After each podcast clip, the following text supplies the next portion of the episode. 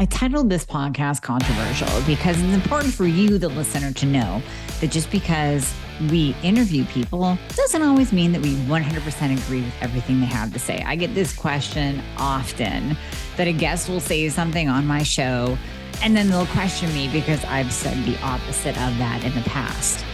Well, the purpose of having guests on is to give different opinions. And then you, the listener, can take all of this information that we give you and dissect it. Now, sometimes it can get confusing out there with a lot of different opinions being thrown at you. But I think if you just listen and figure out what is going to work for you, or maybe you try different things, try different approaches to, in this case, your thyroid optimization, and you find what resonates with you. You find what's going to work for you. So today, my guest is the host of the Thyroid Answers podcast, Dr. Eric Balaclavage. And, you know, we don't always see eye to eye on everything. He doesn't have the stance on thyroid hormone replacement that I do. And he takes a totally different approach. But he's going to talk about the cell danger response today. And we're going to dive into his different methods and protocols and outlooks on thyroid hormone optimization. We're going to talk about our differences in how we approach reverse T3 levels being high and how we might approach even free T3 levels being low. And we both have anecdotal evidence of people that we have helped that have achieved success and total optimization, reversal of their symptoms through both of our approaches. So there is no one size fits all, folks. You have to listen and discern for yourself what's going to work for you. I made Hormone Fixer for you to get more of that GSD hormone. You want adequate levels of testosterone in order to have motivation, in order to burn fat, in order to build sexy, lean muscle that is not only going to make you better at burning fat every single day, it's also going to protect you. It's going to protect you as you age, it's going to protect your bones. You want sexy, lean muscle in order to have a metabolism. So get some hormone fixer start taking it and just enjoy the benefits. What we have been hearing from the community of people taking it improved energy, improved strength. They're seeing their muscles pop out and look amazing when they're working out. They're getting that pump. They're having a libido. They actually want to have sex again. You cannot go wrong with Hormone Fixer. It increases your growth hormone, it increases your testosterone, the Cissus quadrangularis, and it helps your bones. The Tongkat Ali helps keep your sex hormone binding globulin low, which we want that as well. So it's not bound up to our thyroid hormones and testosterone. Try the Hormone Fixer. Trust me, it's going to change your world. Dr. Eric, I've been so excited to have you on. I know we've gone back and forth, you know, trying to plan this out. I was on your podcast, you're finally on. We walk in the same space, we live in the same world, but we see things a little bit differently on on some things. So I want to talk about what we see the same, what we see differently, and I want to get your take on taking care of thyroid patients. So just thank you for coming on and sharing your time today. Sure, thanks for having me. Absolutely. So you talk a ton. You have a podcast, a Thyroid Answers podcast. You wrote a book. You talk a ton about the cell danger response. So I want to start there to really get the audience to understand what you're talking about when you say the cell danger response in its relationship to the thyroid and thyroid function. Yeah. So when we think about cellular health, one of the things that we i think people just assume is that we our physiology works the same whether we're in a low stress state or a high stress state. And the reality is is that given the situation that we're exposed to our body adapts. And so for most of us we're in a low stress state and our cells are in a low stress state the primary mode is manufacturing. So the the whole idea is i want to bring food in. I want to convert food energy to cell energy and then at the cell level, I want to make stuff. I want to make amino acids into peptides, peptides into proteins. I want to make hormones. I want to make skin. I want to make hair. I want to burn fat. I want, you know, all the things that are going to make me feel and function good. And T3, which is the active thyroid hormone, is the big driver of that physiology.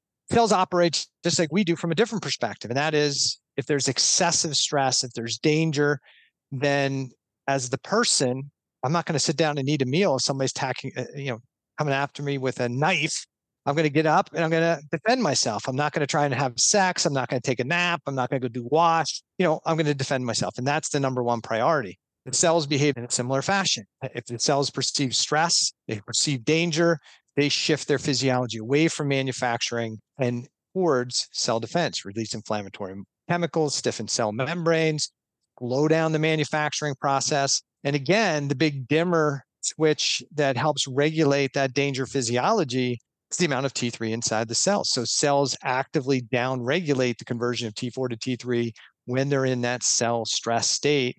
And some people might assume it's broken physiology and therefore I need to give more T3 to get those levels normal. Uh, that's one way to look at it. The other way could be that it's probably more of an, of an adaptive response to that da- perceived danger. And what we unfortunately we may not feel and function good, but that is an adaptive response to a threat.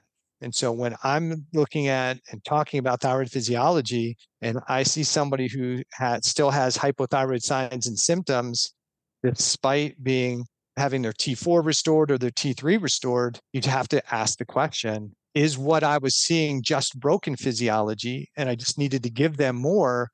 Or was what I saw the reduced, the lower T4, the reduced conversion of T3, the upregulation of reverse T3? Was that all part of the adaptive response? And that wasn't broken physiology. That's exactly what the body should do. And potentially adding more thyroid hormone to a system that doesn't want it or need it is potentially problematic. Okay, so where do you find that balance then? So uh, I want to get into the testing that you do on your patients. Where do mm-hmm. you find that balance? Let's say somebody is, and I know you're not anti medication, but somebody is tanked out on T3, right? They're coming in, their free T3 is a two. And we'll even save the reverse T3 talk because uh, we'll get there. But what do you do? Do you incorporate in, yes, the medication piece is important. Let's build that T3 up, or do you go right to all the other factors and and the cells and how they're functioning? Well, I think the first thing we need to do is consider everything in in context, right? So if we look at a thyroid panel and somebody let's pick the first person as a person who's not diagnosed with a thyroid condition and on medication but has signs and symptoms of hypothyroidism they have a relatively lab normal TSH relatively lab normal T4, free T4, but their T3 levels are, we would say, functionally low, less than three, yeah. right? Let's say they're in that three to two range and they have hypothyroid signs and symptoms. Do I think, would I give them T3 in that situation? Well, if T4 is optimal and T, free T4 is optimal, mm-hmm but total T3 and free T3 are low, then I would probably not be giving them T3 or recommending they get T3. Now, I would want to look at another marker, and that is I would look at the reverse T3. Right. If their T4 is normal, their T3 is low, their free T3 is low, and their reverse T3 is low, this is a person who probably, despite what T4 and free T4 look like, and now that would make a difference of where they are in the range, this is the person who's probably not making sufficient thyroid hormone overall. Okay. Because they, if they, they don't have enough T4 to convert to T3, but they also don't have enough to convert to reverse T3. So where is it going? Right. So in that situation, I would say, no, I wouldn't give them T3. I would figure out, we'll look at the rest of the labs and say, okay, what the heck is going on here? Do I have inflammatory mechanisms? There's things that are causing re- reduction here. But no, I probably wouldn't jump to that. If I thought they needed some T4, then maybe I would recommend that. But I wouldn't jump to T3 because I don't look at the low T3 in that situation as broken physiology. I would just say, hey, they need, they don't have enough T4 to even make reverse T3. So there's a, there's an issue here. Now, where would their T4 be? Their T4 probably wouldn't be 11. That T4 in that situation would be maybe four and a half, five. It's going to be at the low end of the reference range typically when we're looking at T4. If it was a person who was T4 is normal, TSH is still within a normal range or low or towards the lower end of the reference range. Reverse T3 is high, T3 is low. Would I recommend they get T3? No. They have enough T4 to convert to T3. The issue is why would they not? Then I'm going to be looking at what do I need to do to address and improve the conversion. Keep in mind, and for the listener, this is my take. Amy probably has a different take on this. But if we're talking about what causes problems? What creates the, the hypothyroid symptoms? Deiodinase 3, you're going to blame anything, you blame deiodinase 3. That's the deactivating enzyme. So I'm a cell. I get to determine what happens. I'm a liver. I, I'm stressed. I'm irritated. You just drank all this booze. Hmm. I'm I'm toxic. And so I'm saying I'm not converting T4 to T3, or I'm a muscle tissue. I'm saying I don't want to convert T4 to T3.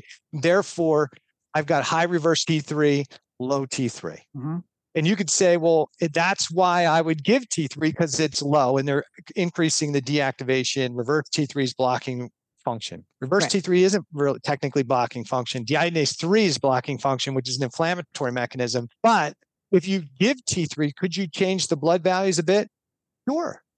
Could you influence the cell values a bit? Sure. But I still have an active deiodinase 3 enzyme that's deactivating thyroid hormone. So it's still going to metabolize T3 because deiodinase 3 still metabolizes T3 to T2.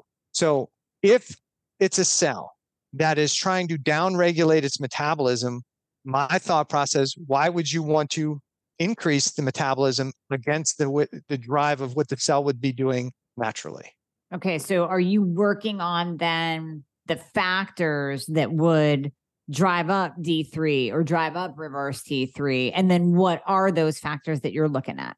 Oh, well, that's always what we do. I don't spend much time trying to manipulate lab values of thyroid hormone. I'm usually not trying to normalize blood volume. Like if somebody needs thyroid hormone, we want to make sure that they have a, enough thyroid hormone in the system to be able to support basic physiology. Mm-hmm.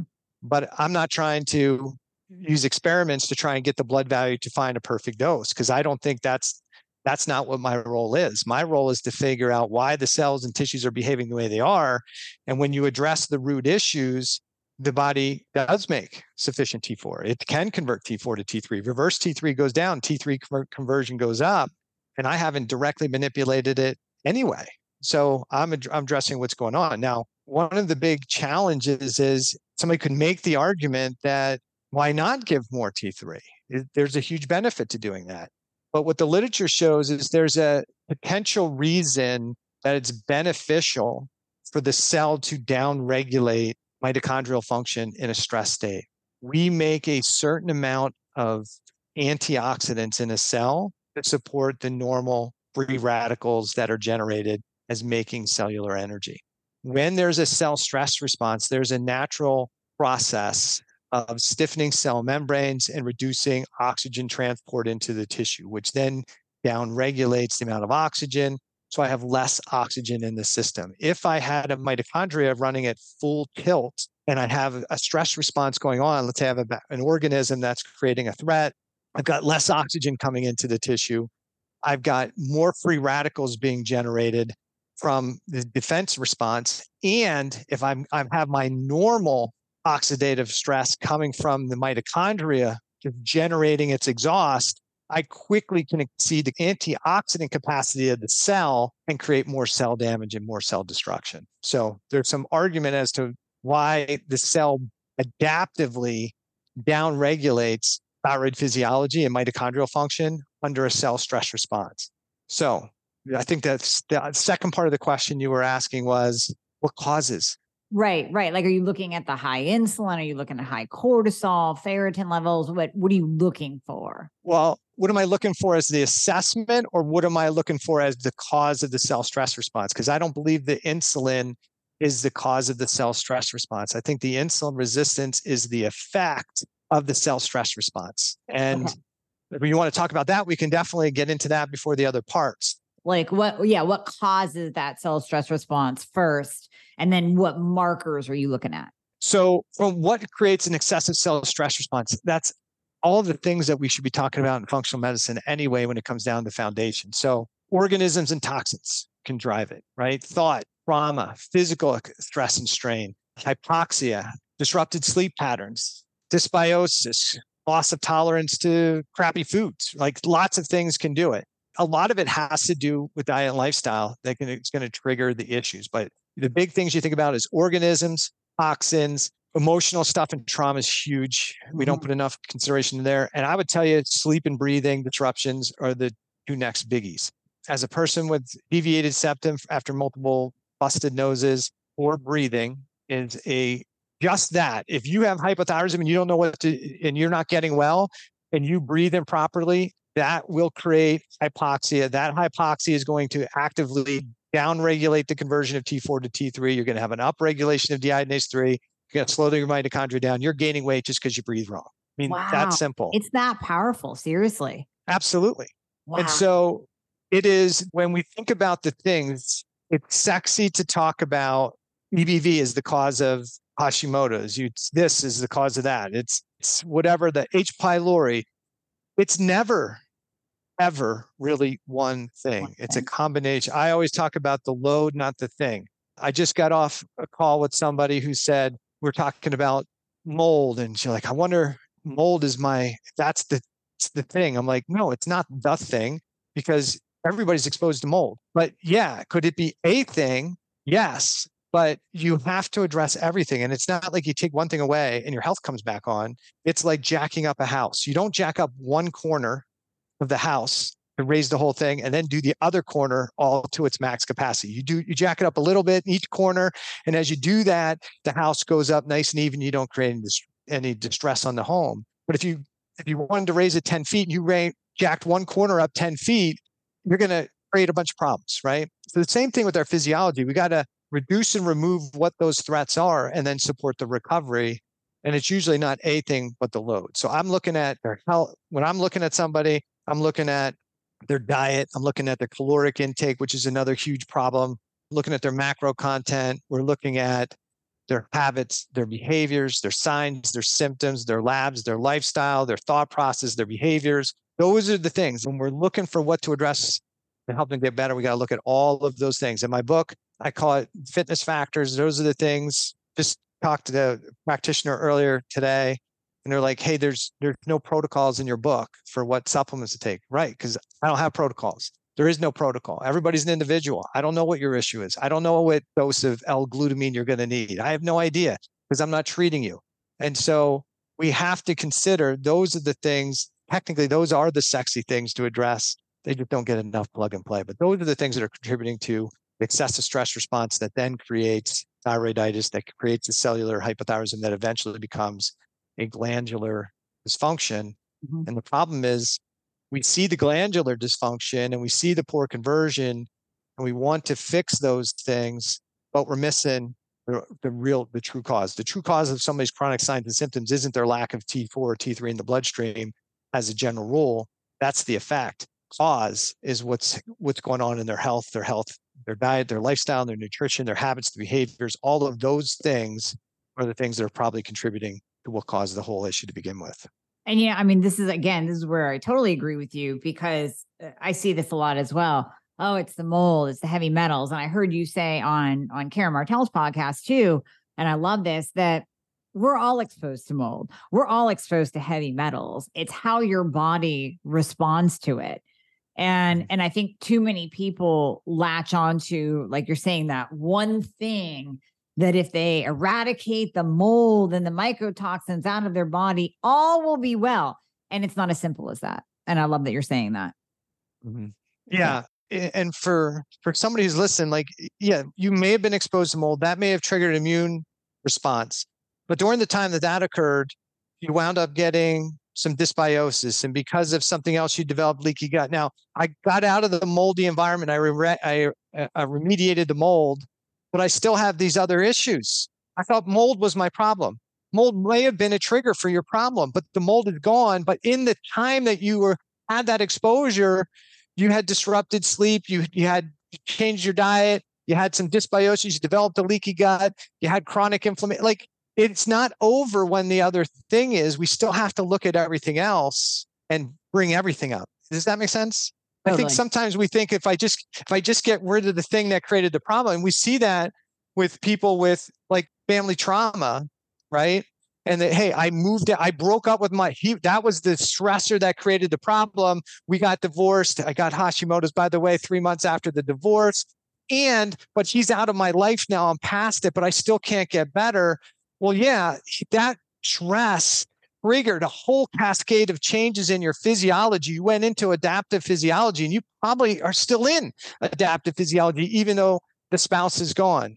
You still yeah. now have to address with what is present and what's kind of left over. And if you don't address that, you're still going to have health issues because more problems will accumulate. I'm gonna I'm gonna tie that into a story and and circle it back to what you said about insulin as well, being uh almost like another factor of what happens too. And I've heard you even state that that insulin resistance or like you say glucose resistance means that you have a thyroid that's not working. So the story based on what you just said, I do have a patient right now that all things are beautiful in her labs, right? We we get these people that like you say play whack-a-mole with their labs, but all things are beautiful, right? Everything looks good on paper and she's taking care of herself and doing all the things. And she's basically a diabetic. Her A1C went to a 5.7. But now, what we're uncovering, what she's even uncovering for herself, is stress and trauma, driving her body into just a, a chaotic state, driving up her glucose and all the things. So now, when she buckles down and works on that component, everything might come together and start working beautifully. Okay, I am hearing you. I am hearing your frustration, and I was in your shoes, so I totally get it. You are tired of the doctor jumping. You are tired of being medically gaslit. You are sick of being told that you're normal when you know that your body is rebelling against you. You know that the weight gain and the fatigue and the hair loss and the low libido and the dry skin is not you. That's not how you were years ago. That's not how your body was meant to be. And that's not how you want to live the rest of your life. So I'm going to invite you to work with me and my team. We can prescribe in all 50 states, including many provinces in Canada. So we got you covered there in the thyroid and the hormone department. We have you covered. Yes, we use bioidentical hormones only, none of that synthetic garbage and we fix you. We bring you to that optimized state where you can live with me in optimization land, where you have actual energy to get through your day. I swear you're not going to be looking at the couch at 2 p.m. wondering how quick you can take a nap. You will lose weight. You won't gain weight every time you go out to eat or look sideways at a brownie. We will get you to that optimized state. So I'm going to invite you to book an application call. And this is where you are going to go over everything your health journey and all the different things you've tried and your frustrations. You're going to go over that with my team. And we will put you into the program that fits you the best. If you need prescriptions, we have you covered. So go ahead and click the book a call link in the show notes. I promise we will take good care of you. You can stop the doctor jumping once and for all. Stop wasting money on BS programs. Stop buying programs off of Instagram. People, I know you. I see you. I know what you're doing. Looking for answers. We can fix you. So, based off of that story, and I wanted to kind of piggyback off your trauma comment, let's go into the insulin piece because I'm I'm literally seeing someone become a diabetic on a low carb diet when all of her thyroid and hormones look beautiful, but it's based on trauma and stress and what her body is doing at a cell level. Yeah, so I would I guess my argument there would be maybe her her T4 and T3 have been optimized into a range that looks good, but it's not working at the tissue level appropriately. One of the best tests that we can look at from a thyroid panel, but it becomes compromised when you add, T, add T3 to somebody's medication regime is the free T3 to free T4 ratio. When you look at the free T3 to free T4 ratio, that kind of gives us a good idea of how well they're converting T4 to T3. Now, it really doesn't matter where they're getting the T4 from, whether it's coming from the gland or it's coming from a medication, but T3 skews the pot because what you're looking at is how well T4 is converting to T3. If you see somebody if I look at somebody's labs and they look good, but I look at the free T3 to free T4 ratio and it is less than 0.31, then I'm going to consider this is a person he's who's has some type of cell stress response on, or they are on too much thyroid medication, and I'll make that decision based on looking at the rest of the panel in the labs. If they are, if that free T3 to free T4 ratio is greater than 0.34, then this is a person who star whose cells are starving for thyroid hormone. Now, somebody might say, well, I'm taking a T3. Why can't I do the value? Because you're trying to see how well your cells and tissues are converting T4 to T3. So if you are taking T3, you're not measuring what your cells are converting, you're measuring what you're taking. Okay. So I love that. The other thing that becomes important when you think when we're assessing thyroid physiology is to look at the rest of the labs. I never run a thyroid panel on its own. Right. Because you can manipulate thyroid blood values into range, or they could look normal, but you could still have tissue hypothyroidism, which I think happens long before anybody has a glandular condition going on. I think we develop tissue hypothyroidism 1st mm-hmm. in most cases. So you look for, and I talk about the patterns of hypothyroidism and glucose resistance. And I hate the term insulin resistance right. because I think insulin gets a bad rap. We have four hormones that are designed to raise glucose. That's why how important glucose in the bloodstream is. We only mm-hmm. have one hormone to lower it, that's insulin. So insulin gets beat up like, oh, we're resistant to insulin. Insulin's trying to do its job. It's not doing the problem. So when we're looking at people who are diabetic and we're saying, oh, they're insulin resistant and we need to get their glucose under control or their insulin under control, we have to take pause and say, wait a second, that may be realistic if they're on a high carb crashy diet. But if it's a person who's already on a lower calorie diet, they're eating a whole food based diet, carbohydrate levels aren't uh, high, they're in the range, like maybe a 40, 30, 30 ratio protein, carbs, and fats.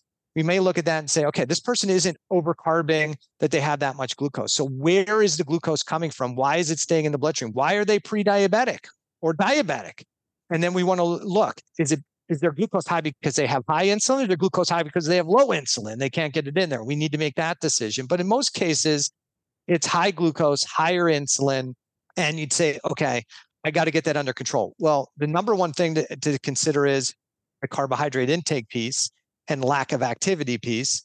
But the second thing is if they ha- that is a if somebody is glucose resistant, that's a, a good indication they don't have enough T3 inside the cells to drive glucose utilization. Now, you might say, well, that's why I want to give them T3 because I want to force more in. I would just say that's a good indication they're in a cell stress response and the cells are adaptively down regulating the transport of glucose into the cell. So if you have an organism inside the cell or, some toxic or some some threat inside the cell. I don't want to bring more glucose in. I don't want to bring more oxygen in. I don't want to bring more nutrients in that are going to support the threat the cell what the cell danger physiology talks about is there's a stiffening of the cell membrane and reduced transport of things across the membrane. Why? Surround what's in there and find it and kill it and prevent it from getting out or more stuff from getting in.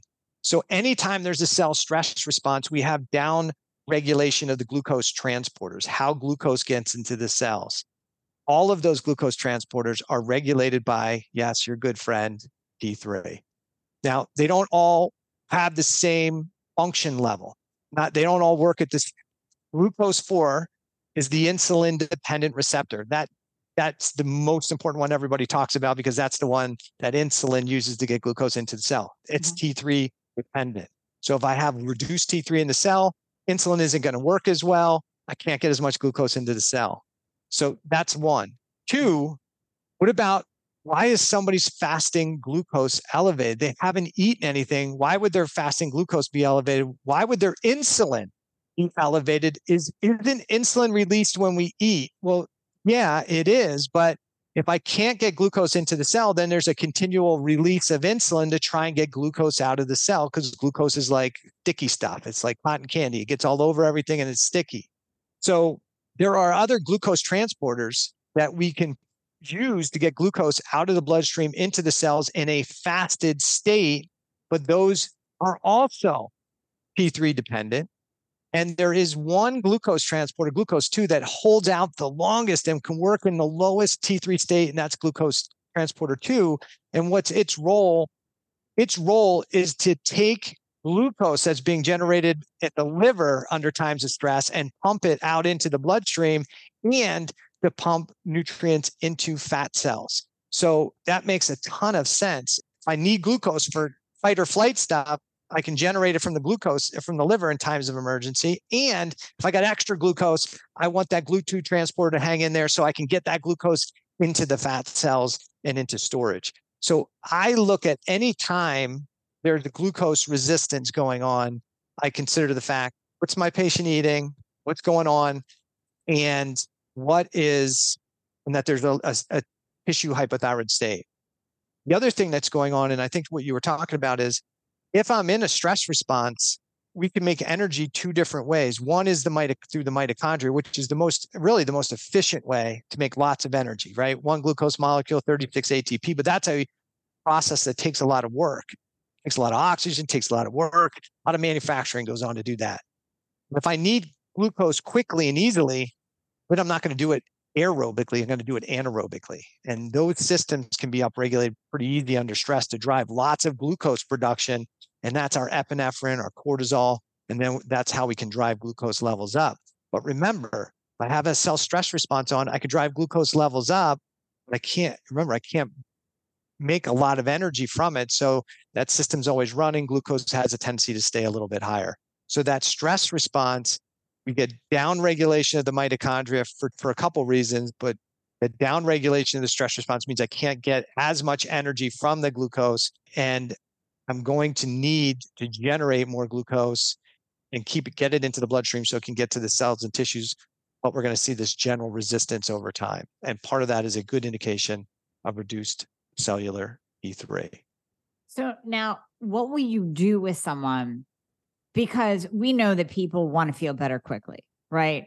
Mm-hmm. and, and and people that have hypothyroidism and they've had it for a long time maybe they haven't been diagnosed i mean they've been suffering with these symptoms forever so what do your clients and patients say when you're like okay we're going to work on this slowly we're not going to give you the the t3 we're not going to give you t4 t3 we're just going to work on down regulating that cell danger response and then eventually your cells will will take up the t3 that t4 is converting even if you have a high reverse t3 we're going to work on that that can take a while. So don't you get patients that are like, oh man, like I don't know. I I mean, I get people that are like, I am going to die in the next month, literally. Like I'm on my last leg. How do you get people to wait out that time that it's going to take to really rebuild their body and calm down that cell danger response? Honestly, I don't I don't have really much in the way of pushback. So okay. um, most of my clients, you know, I tell them this is what's going on. This is what we need to do. A lot of them have already been on. They've tried everything P4, T4, T3, T3 only. They've tried everything, and it hasn't. It's had its short-term honeymoon period, and then it's not worked, and it's led to higher doses of medication. So our client populations may be a little bit different. I don't really have that big struggle with getting people a to see more significant changes sooner and to kind of go with what what I'm trying to get them to do. I just don't see that big of a uh, of a challenge. I think for a lot of people that come to see me, they're way over medicated, and one of the things that is an immediate make them feel better is getting them off the or getting them to reduce the the doses of medication that they're on what happens a lot is somebody doesn't feel good. They get a little bit of thyroid hormone support. They feel a little bit better. It plateaus. They get it more. They feel a little bit better, and then it plateaus. And then so they're kind of. I think we talked about it on my podcast. That they they it's like you know they become an addict, and yeah. especially and they're on higher and higher doses, and they don't realize that part of the problem now is this high dose of thyroid hormone replacement is to some degree, it may provide some some benefit, but it's also part of the issue. So just for a lot of the clients that I see, because they've already a lot of them have already done lots of different forms of medication, just getting them to get to a more reasonable level of thyroid hormone replacement creates massive improvements in how they feel and function the patients with anxiety and insomnia that are on just too much medication and you, you know you reduce that thyroid dose and they they're like i could sleep again. Right. And now because you could sleep again you have more energy. And because you have more energy you feel less depressed and you feel less anxious. And so it, it becomes a positive cycle versus a vicious cycle. People are coming to work with me. They understand that my, I, I don't i don't do the since i'm not trying to manipulate the lab values If that's what they're looking for, there's somebody else that'll do that. If they're looking to address root issues and try and get that thyroid physiology and the thyroid gland to do what its job really is, I don't think it's broken. I think the thyroid physiology is adapting to excessive stress. So I think anything we do potentially to interfere with that is potentially problematic. That doesn't mean that's always the case. And you could make arguments from your side, like, hey, I, I'm I I am trying to manipulate those values and my clients see benefit. I don't really care what somebody does, what dose of medication they're on. If somebody was on 600 micrograms of T3 and they said, I feel awesome and my labs look good, I don't care. That's right. awesome. That's great. I don't really, I don't, I, I don't have, I don't care what medication, what it is. But if somebody doesn't feel well and they're on a bunch of thyroid medication, it's yeah. not the right strategy. And so something has to change.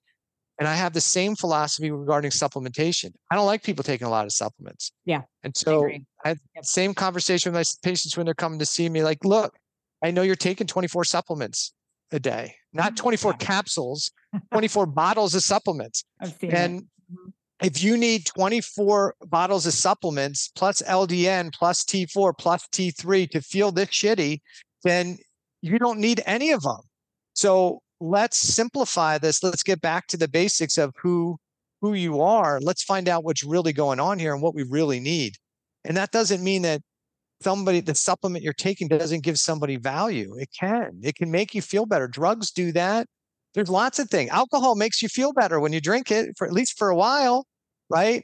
Is that the solution to address the cause? No, it's not. But usually when I'm working with somebody, I'm, they've already been through all of that band-aid approach. I'm sure I get new clients to the process, but a lot of the clients I get are the people that have already been and done those things and say, all right, what do I do here?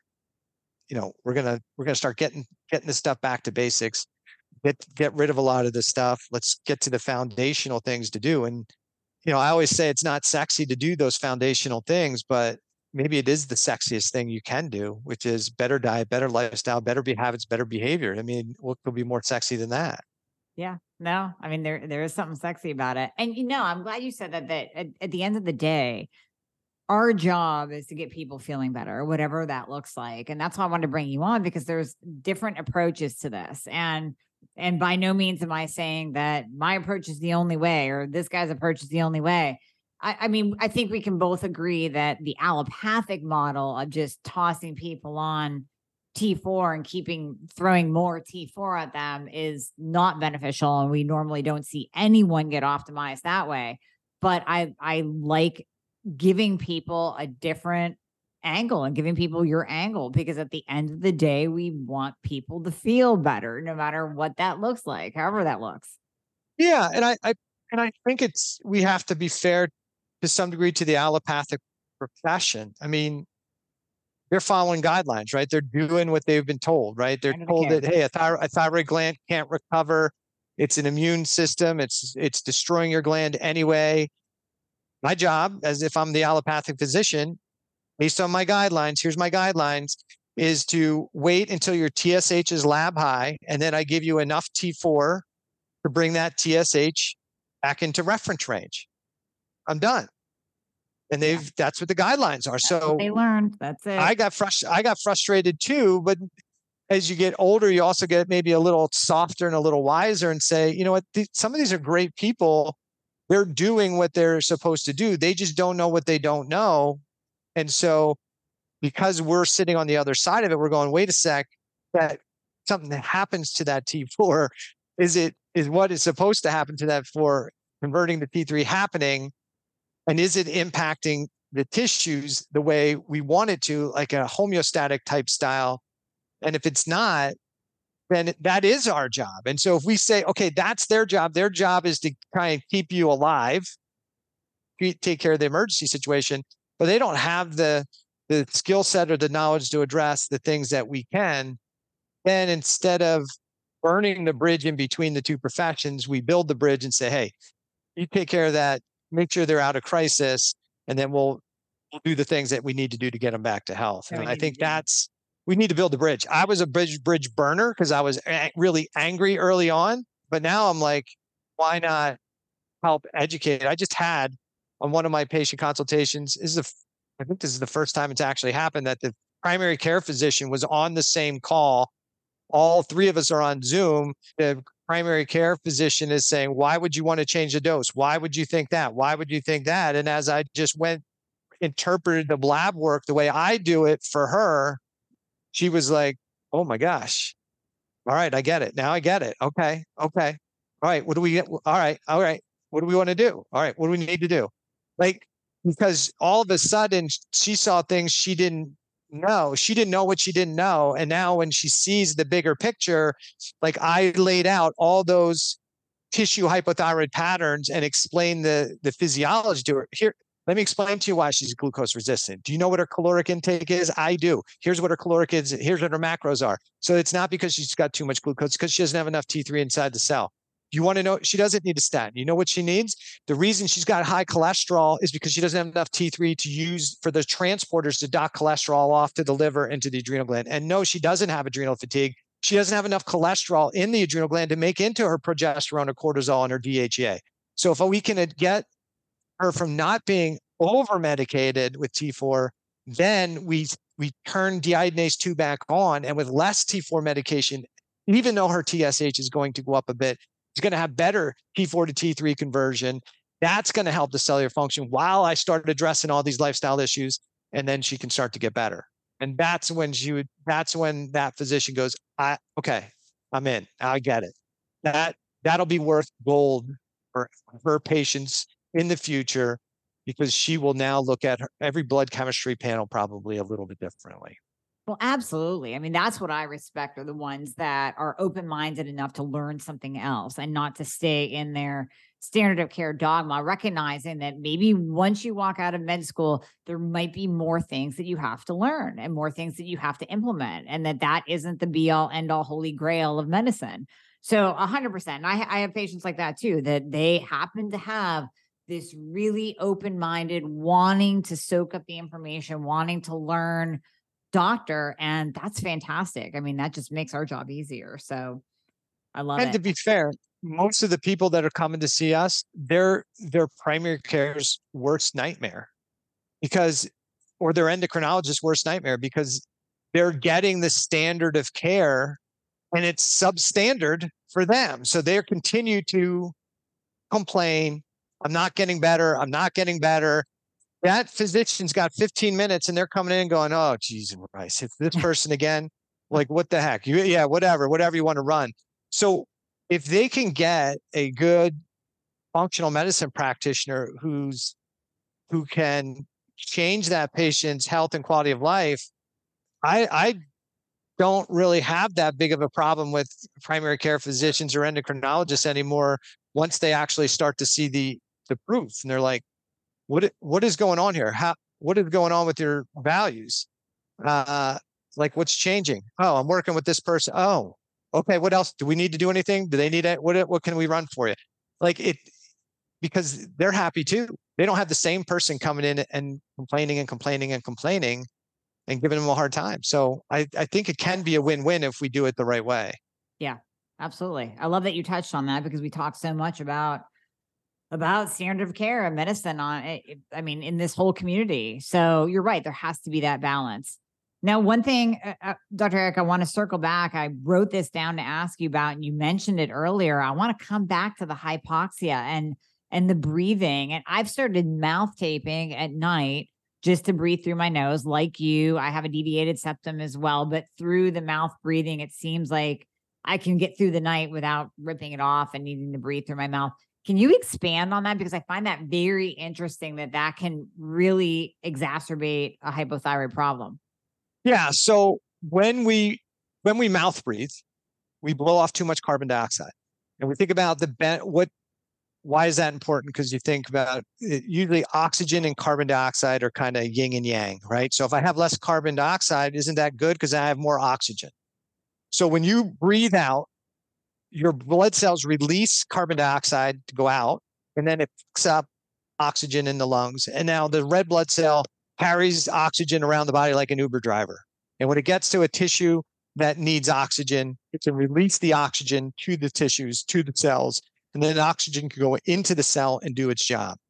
But the red blood cells love oxygen. They don't want to give it up. This is like your your seventh grade girlfriend in my situation. Like you like this is like your dream girl. You're not giving it up, right?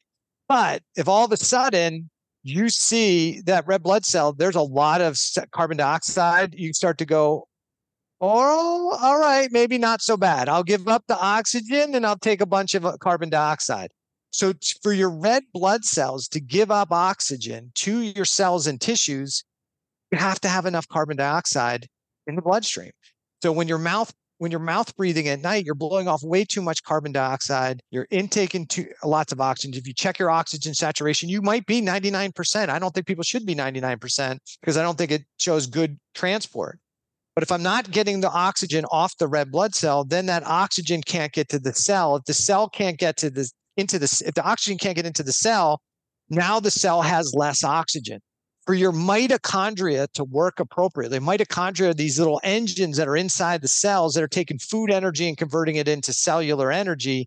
We talked about seventh grade science class. We learned about Krebs cycle and the electron transport chain. But we take glucose, run it through this complex system, and we get all this cell energy at the other end. And that needs oxygen.